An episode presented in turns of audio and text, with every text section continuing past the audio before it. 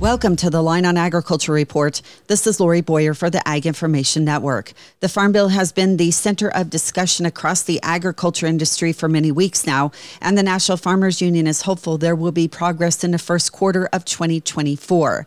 Vice President of Advocacy Mike Stranz provides more insight on this hot topic. I think we're going to see some progress for sure, and a whole host of issues or host of reasons Congress particularly the agriculture committees, have incentives to get this moving, take care of it. Now, I think we'll probably see action from the House and Senate agriculture committees with a markup in both bodies. But then the bigger question about floor time, especially in the House, looms out there. And those committees will need to work with the leadership in the House and Senate to see to it that there's a path for the full House and the full Senate to give a marked up farm bill consideration. So I, I think we'll see progress in the next few months. Once the appropriation bill clears, lawmakers have a to do list that encompasses other farm related issues as they move into 2024, according to Stranz. Making sure that climate funding is spent wisely here. Uh, that's been brought forward through the Inflation Reduction Act to make sure there's competition rules for the Packers and Stockyards Act, and to see to it that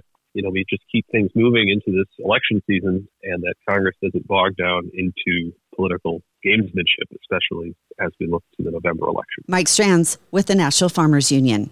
For the Ag Information Network, I'm Lori Boyer.